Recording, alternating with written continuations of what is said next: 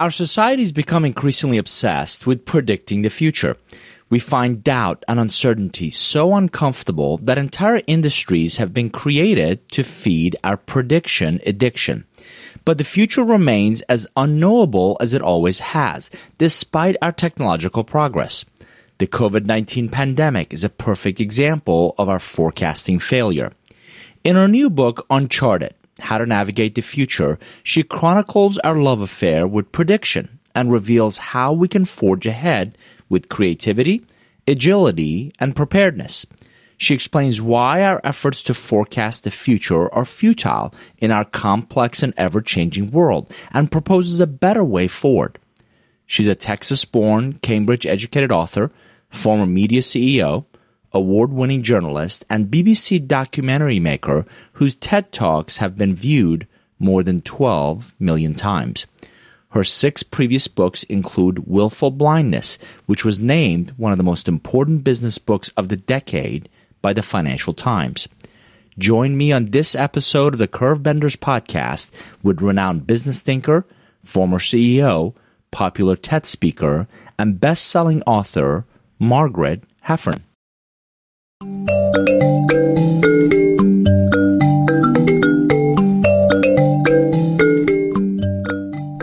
there, this is David Nour, host of the Curvebenders podcast. I'm excited to share insights with you at the intersection of the future of work and strategic relationships. Make no mistake about it, there are a number of forces in the next two decades that will dramatically change the way we live, the way we work, the way we play, and the way we serve others. And I believe there are these relationships that will come into our lives that can change both the direction and destination of where we're headed. Those are the individuals I call curve benders. So, in each episode, I want to share with you insights from our research, from our interviews of great guests and their incredible experiences.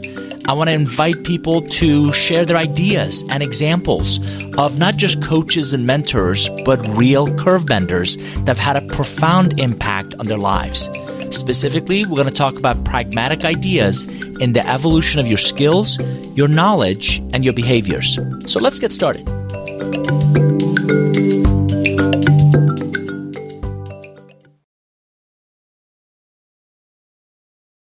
Where can you leverage the best sales thought leadership to accelerate your skills, help sales leaders lead, get peer advice, network, learn from industry executives, build your brand, accelerate your career, and ultimately sell more? Whether you're a sales development representative, global account manager, district manager, director, regional VP, or a chief revenue officer, the sales community will help you improve skip the guesswork, and get second opinions so you can ultimately sell more. Learn more and join the sales community where I'll post weekly columns, monthly interactive online roundtables, and even host a podcast with former client and longtime friend Randy Seidl at salescommunity.com. Hi, everybody. David Nour. I want to welcome you back to another episode of the Curve Benders podcast. My guest today is uh, an incredibly accomplished executive, author, advisor, uh, educator, and uh, someone that I recently had the pleasure of, of listening to on a on another session. And I immediately reached out and I said, you know, Margaret, I, I I'd love to have you as a guest, and she was more than gracious in accepting the invite. So I want to welcome Margaret Heffernan. Welcome to the Curvebenders podcast. Thank you, David.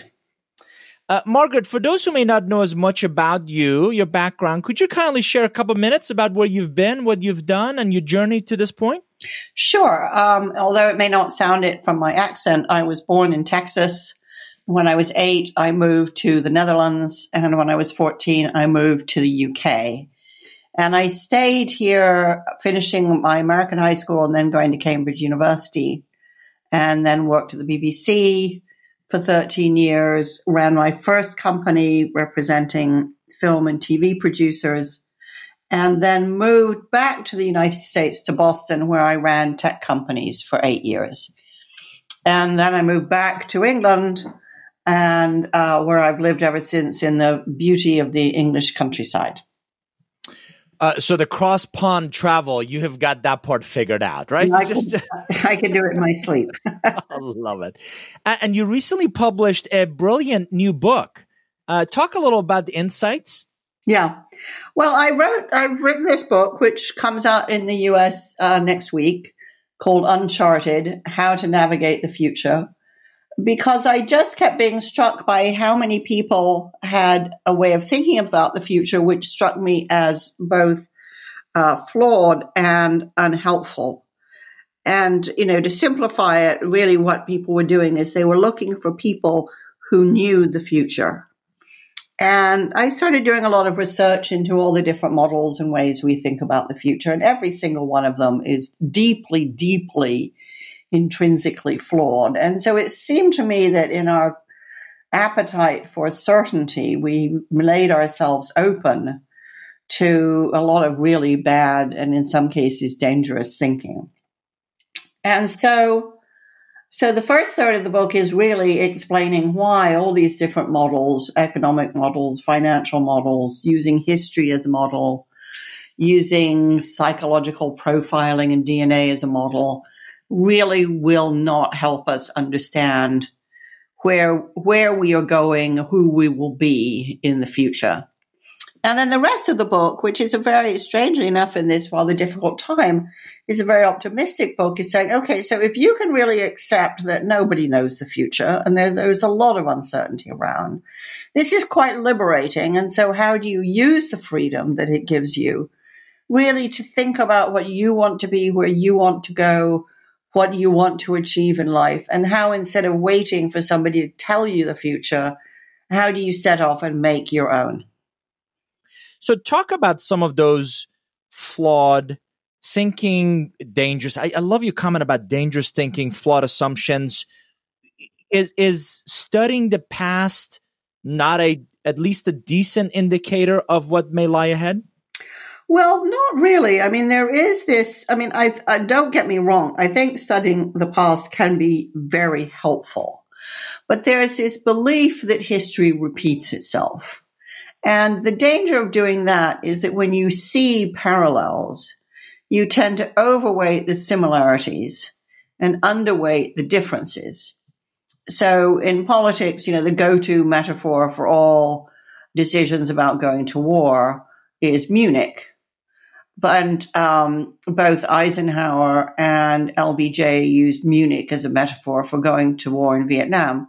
Well, I mean, Vietnam was absolutely nothing like Nazi Germany. And the cultures were different, the history was different, the political alliances were different, the ideology was different. And, you know, and not surprisingly, the outcome was much messier and much different from what those individual leaders had anticipated.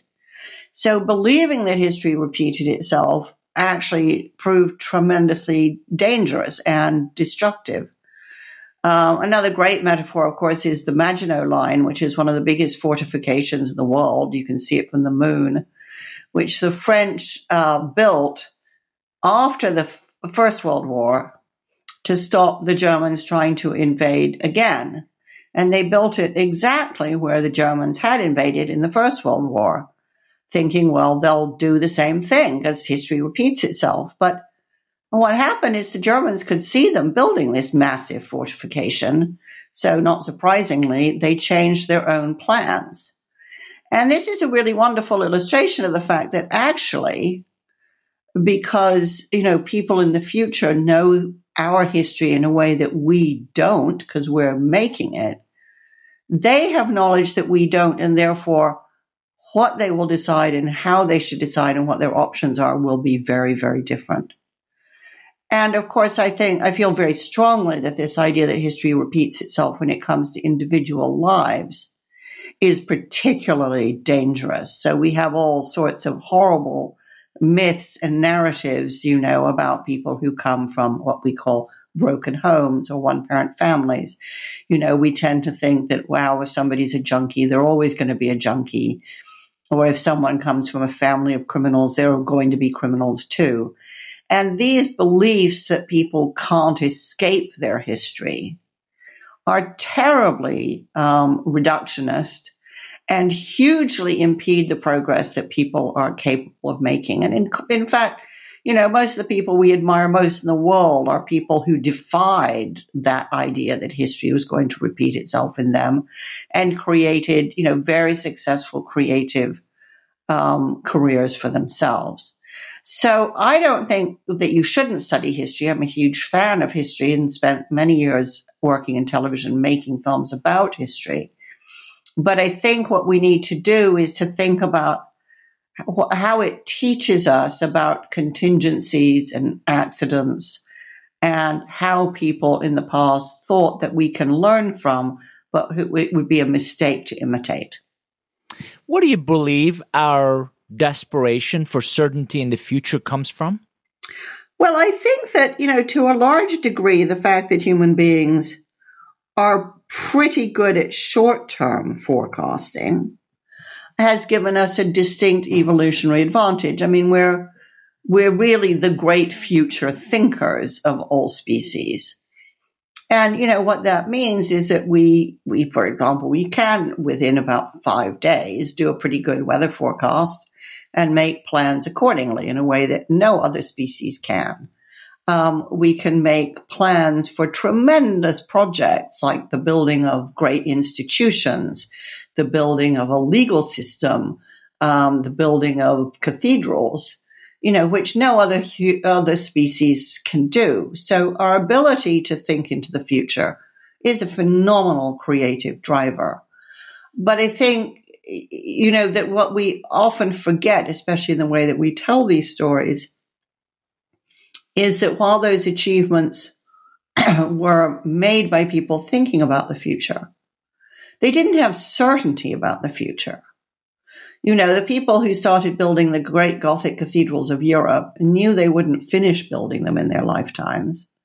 And, um, and nevertheless, they were able to tolerate the uncertainty of not knowing what it would look like or even if it would stand up, that didn't stop them starting. And my observation of our generation is that uncertainty now does stop us starting. That we require, and much of the way we, we teach business and do business requires so much certainty about the future that people are become extremely unimaginative and constrained in terms of the things that they're willing to try. And you see this in organizations all over the world, you know, where people say they want innovation, but it's in the nature of innovation that it's riddled with uncertainty. If you're going to do something absolutely brand new that nobody's ever done before, then you don't know how it's going to turn out once you decide you have to know how it's going to turn out before you start, you can be sure it isn't innovative, right? And I work with lots and lots of companies who, you know, ask me to help them with creativity and innovation because most of my career has been in creative industries. You know, pretty much the first thing I ask them is, well, let's think about what are you doing to inhibit creativity? and your need to know exactly what the product will be, exactly when it will ship, exactly what it will cost, exactly what the profit margin will be before you even start on it. That's why people aren't being creative in your organization because you can't think freely and imaginatively if you need that degree of certainty before you start. Do you believe this global pandemic has caused us to um, require less certainty? Again, this is this is a classic case of nobody knows. A lot of executives and a lot of leaders I talk to certainly believe there'll be an after COVID environment, and this too will pass. But the uncertainty does create a lot of angst. Mm-hmm. What do you think? What do you think this this global pandemic is doing to leaders' ability to start new initiatives, to really think about their reinvention or rethinking yeah. about their business model on the other side of this pandemic? Yeah. Well, it's really interesting because I think that, um, you know, there is a lot about epidemics in my book because that, you know, and I, obviously I, I wrote the book last year. Um, but I chose to write about epidemics because they're the perfect illustration of uncertainty. So uncertainty is different from risk because it can't be quantified. And it's in the nature of epidemics that they're always with us. They are unpredictable because every single one is different. There's no profile of an epidemic. And so, although we know they are going to happen, we don't know when they're going to start, where they're going to start, or what the disease will be. So we have kind of the worst of all worlds. We have certainty that they'll happen and uncertainty about all the details that count. It's interesting because, you know, the, as I said, I think the first third of my book is about how we don't know the future. And I felt at the time I was writing it, as I felt with many of my books, that, you know, this was a hard sell at persuading people that the future was fundamentally unknowable was really so counterintuitive, people would find it very hard to deal with. And I think, in fact, what the pandemic has done is it's won the argument for me.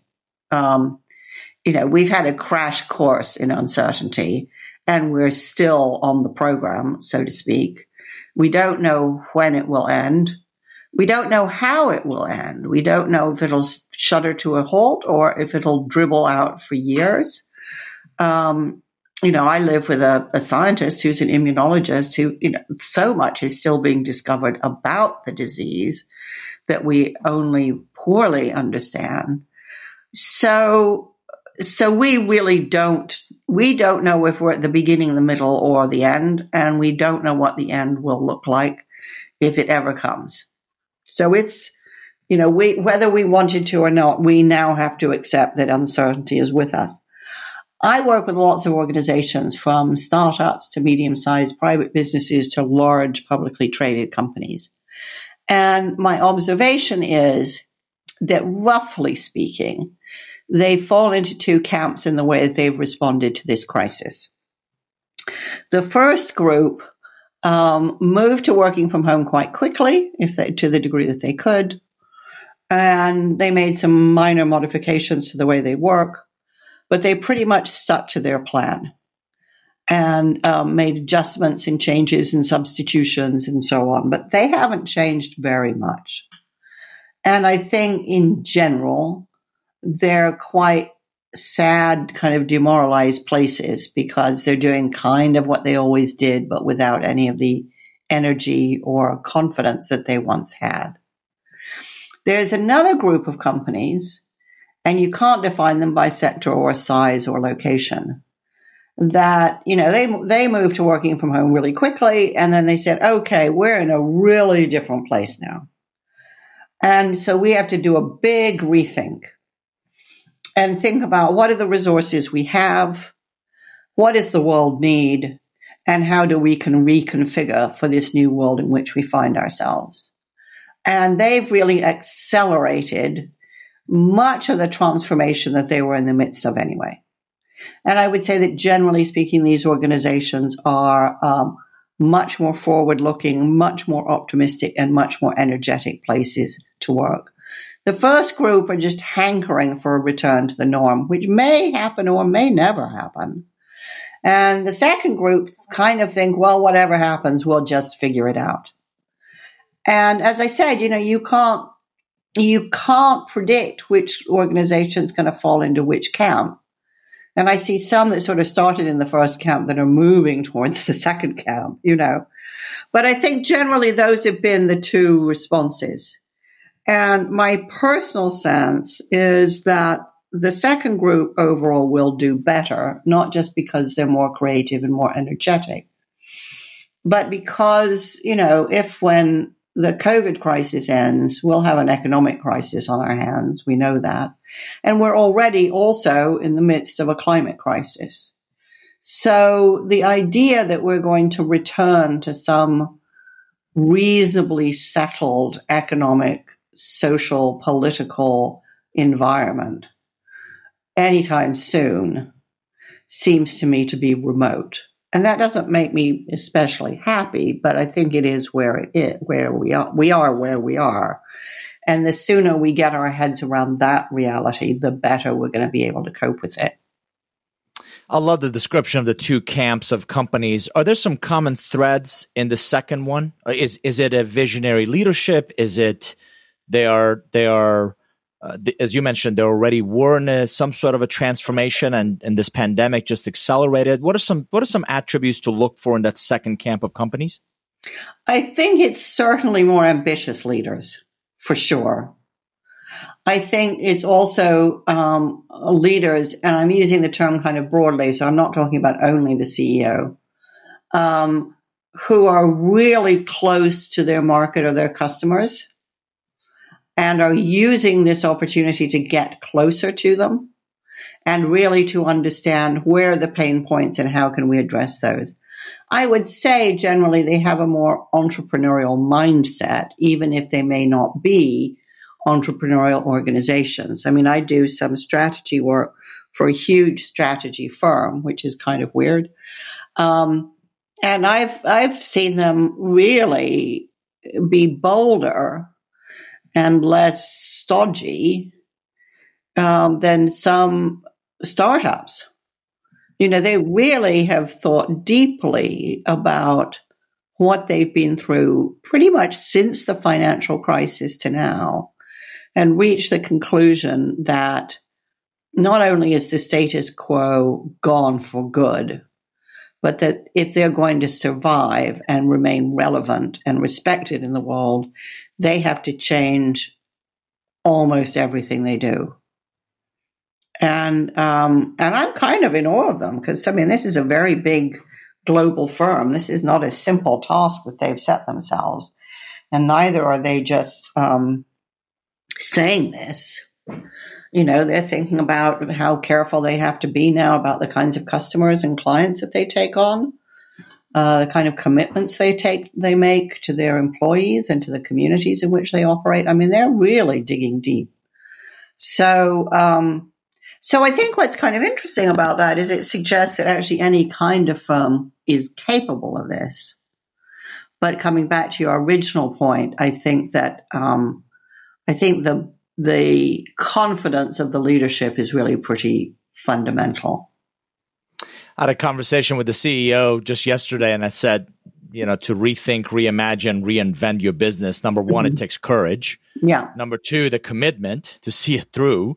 N- number three, the construct, right? The the organization, yeah. the the the game plan to do that. So third, first of the book, we don't know where the future is going uh, do you then jump into great with all this unknown and uncertainty, liberating freedom? Go pave your own path, or or what's what's? And I'm really curious about prioritize pursuits in that mm. in that avenue. Well, so so I write a lot about um, the need to do experiments, to look at you know pain points and think and think about how to resolve them in ways that are different from ways you've used in the past.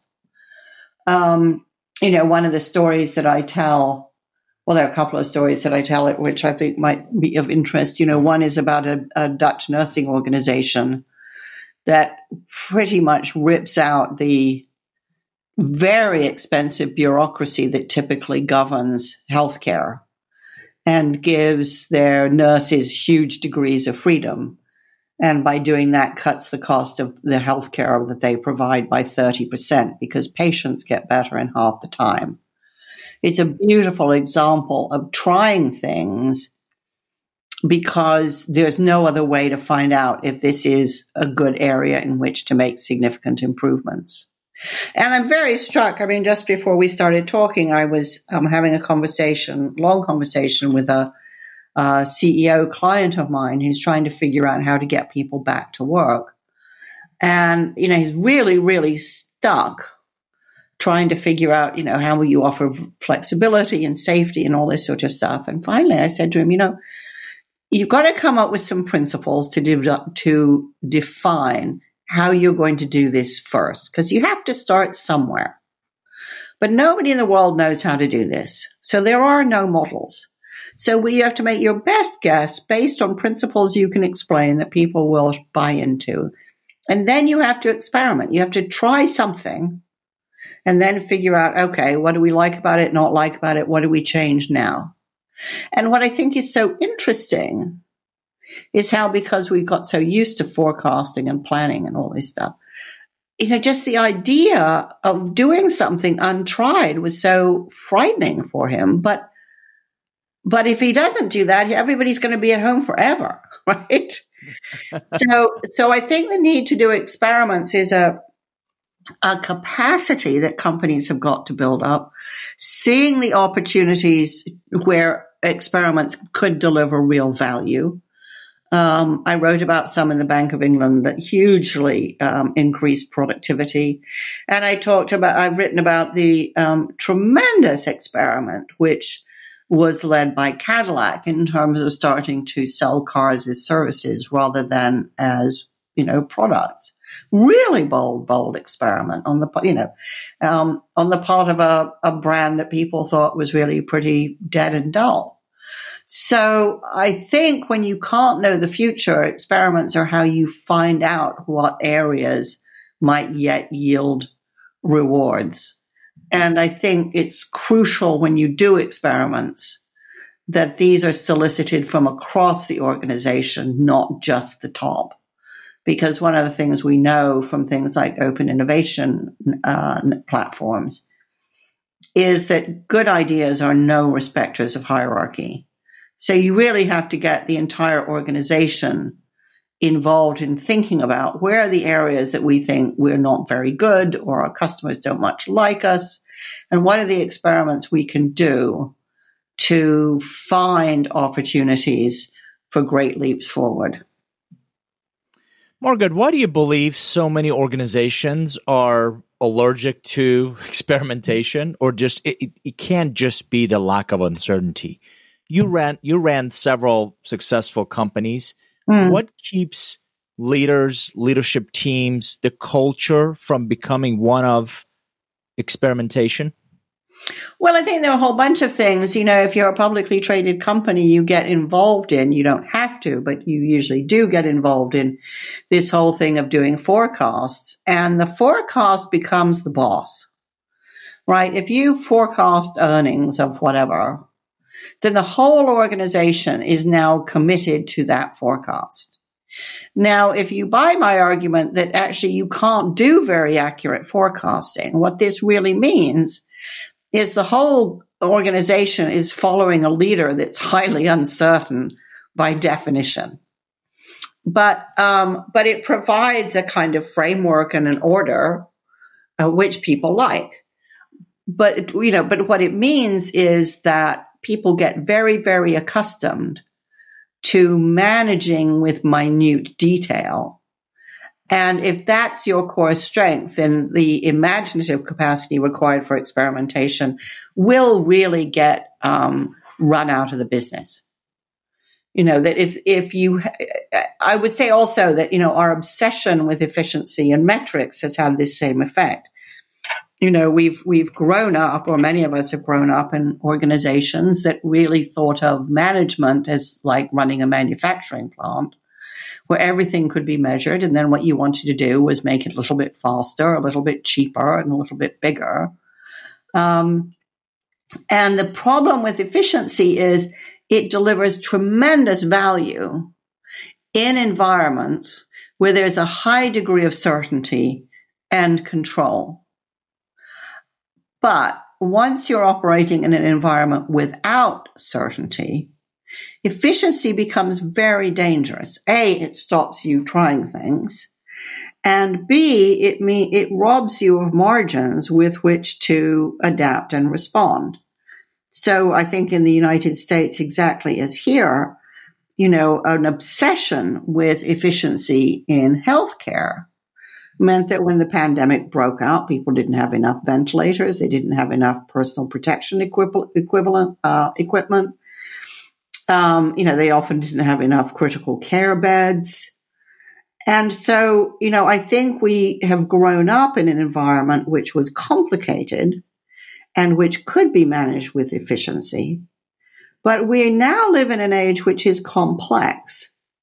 And it's in the nature of complexity that you can't see the whole system at once. You can't manage every aspect of it. Very small things, like viruses, can have a gigantic impact. And problems that look the same might not be susceptible to the same sorts of solutions. So we're really in a very different living and operating environment than the industrial um, manufacturing environment on which almost all the basic concepts of management were based. And we have this thing, you know, which we, we have leaned on so heavily, this notion of scientific management. You know, scientific management, so called, is great if you're running a manufacturing plant where you have control over every piece of it. But increasingly, you know, if you take Apple producing its iPhone, for example, right? The iPhone is produced with materials that come from over 20 different countries. That means that all those supplies are hugely influenced by currency fluctuations, civil unrest, political unrest, economic uh, disturbance, uh, critical weather events, all kinds of things over which you have no control. So this is just a wildly different environment than the one in which our parents grew up in and the one which mostly, sadly, is still being taught at business schools. And, and, you know, and we keep thinking, you know, and, and with that mindset, you know, that is absolutely not an experimental mindset at all. Hmm. What do you believe is the role of relationships in this idea of the freedom to create your own path, the freedom to explore don't let the uncertainty hmm. kind of tether you back? Yeah. Well, it's it's very interesting. because There are two chapters in my book which I mean, which look at this in particular. Um, one is a, a, chapter called "Think Like an Artist," which looks at the degree to which artists embrace uncertainty, and everything they do is uncertain because they're always doing something that's never been done before. And relationships there are gigantically important. Every artist will tell you that. You know, that they get huge amounts of kind of moral support, sometimes financial support, um, artistic support from fellow artists. And often people mock this, but it is really fundamental if you're in a career where certainty is never going to be present. And there's also a chapter about businesses in crises. And I wrote about another, a number of companies that just about collapsed for a variety of reasons. And these were really interesting stories. I interviewed the CEOs of all these businesses, and at some point in each interview, each CEO wept, even though these were these were crises some time ago, but the just simply remembering the intensity of the experience um, was quasi traumatic for them. And so I asked them, you know, if this was so, if even remembering this is so terrible, so that's just a tiny amount of how horrible clearly the reality was. What on earth made you keep going? because you're a successful guy, you know, you could have walked away. And every single one of them said, well, what kept me going were my colleagues. You know, that they would, ha- they would carry my bag and I would carry theirs. They would cover my back and I would co- carry theirs. That well, actually the reason we kept at it and the reason we we're able ultimately to save our businesses was because we looked after each other.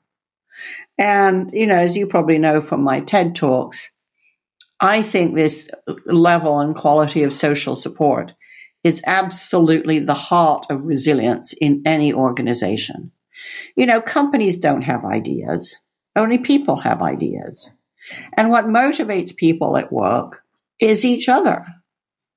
And so the more we manage people like machines and, you know, time their every move and record their every uh, keystroke, and the more we develop these absurd and insulting artificial intelligent apps, prompting them to work in particular ways or even how to conduct a conversation, the less motivating our workplaces become and the less creative our people become.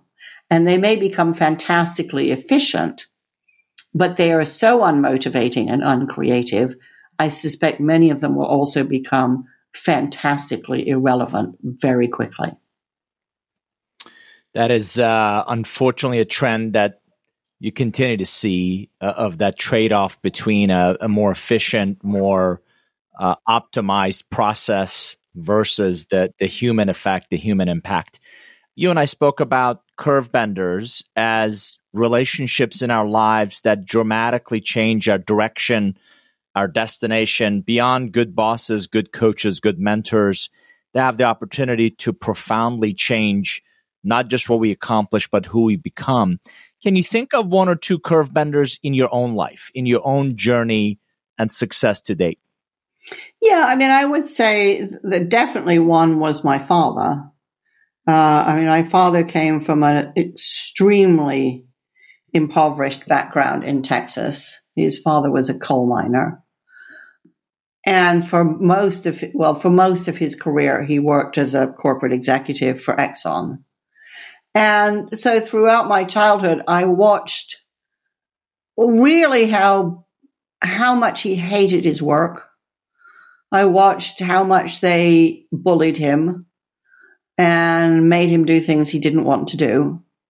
And that left me with a profound passion, I guess, around managing people with humanity and never working for an organization that would treat me the way that that organization treated him. It also left me with an abiding passion for having what I think of as running away money which was, you know, keeping my overheads low enough to ensure that if I found myself working in such a place, I could afford to leave. So he had a very, very profound influence on me. And quite interestingly, late in life, he became an entrepreneur and, um, and made more money and had more fun than the rest of his career put together.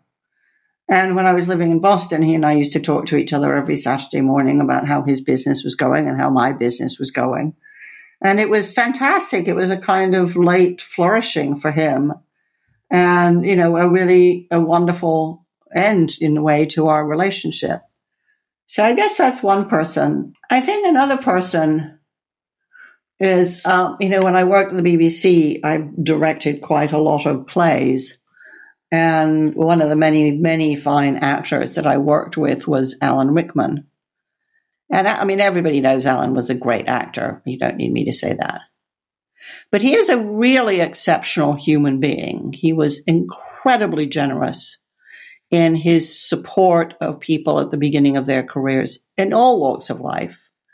He was absolutely obsessively polite and caring to people.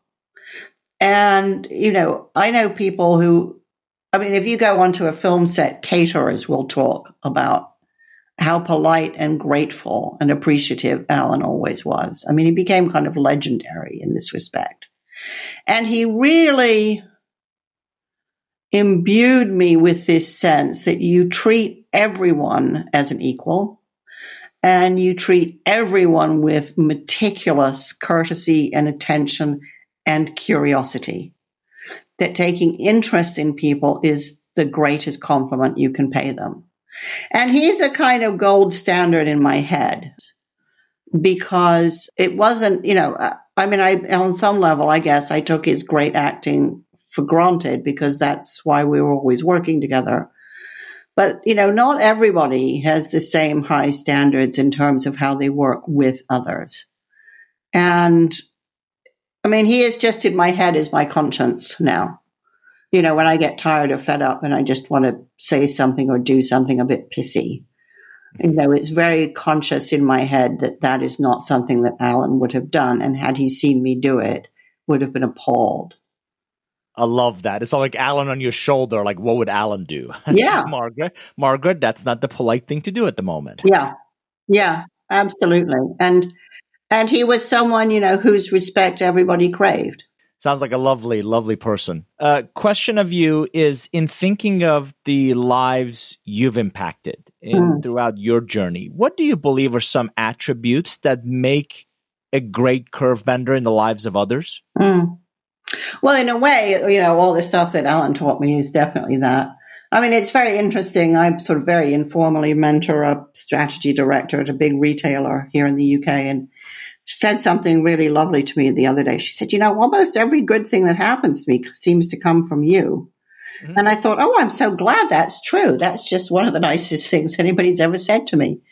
I mean, I think I, you know, the where I sit at the moment in my career is I feel very fortunate. You know, I've had a fabulous career.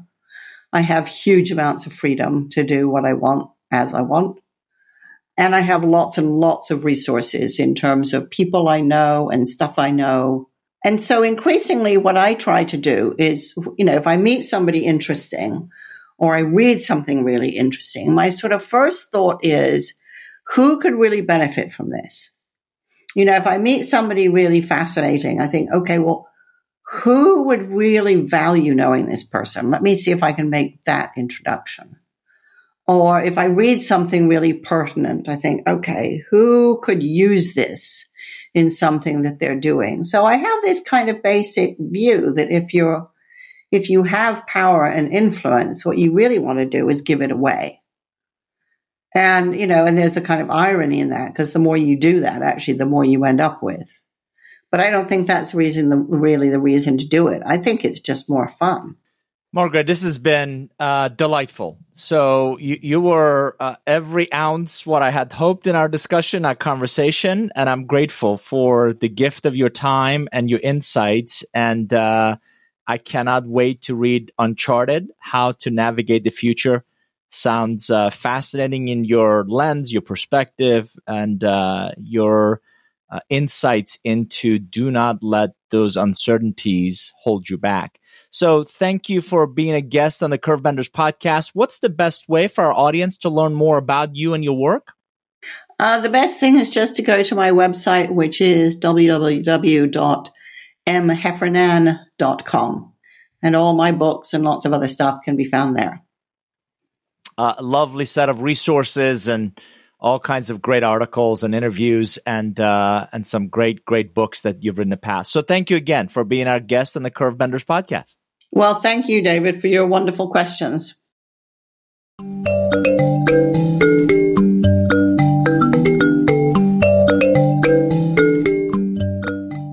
If you've listened to the Curvebenders podcast for a few episodes, you know that I'm writing the Curvebenders book on why strategic relationships will power your nonlinear growth in the future of work. This will be book number 11 with tools, ideas, insights, case studies, great interviews like the one you heard today. In essence, what you need to create a personal and professional growth roadmap in your future of work. I'm excited to begin sharing key sections with the members of our Nour Forum community. So go to nourgroup.com slash forum and check out the Curve Benders thread for more details.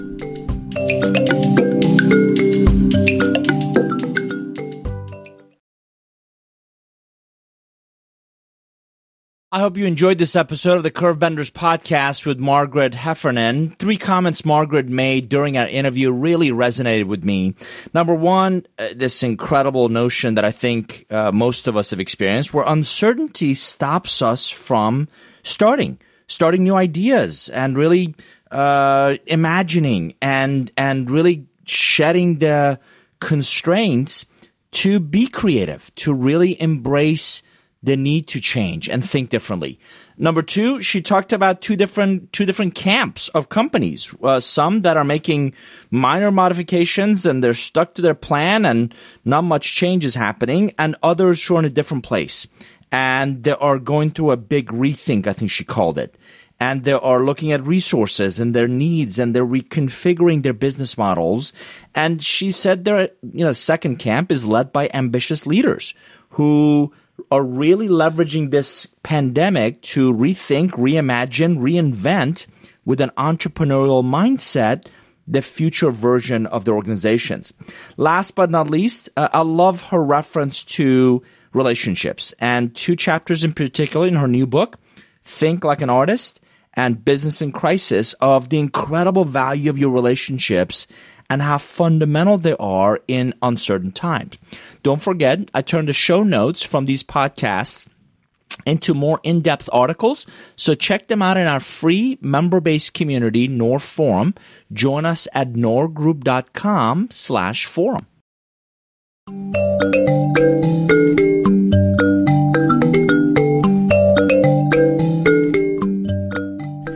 I'm so thankful for our listeners on the Curve Benders podcast. I want to keep producing great content most beneficial to your personal and professional growth in this idea of future of work. So I'd love to hear your feedback. Don't forget to follow us on the various social media channels. I'm on Twitter, I'm on Instagram, I'm on LinkedIn, and I'm using the hashtag Curve Benders Podcast. So make sure you follow that for all of our latest updates.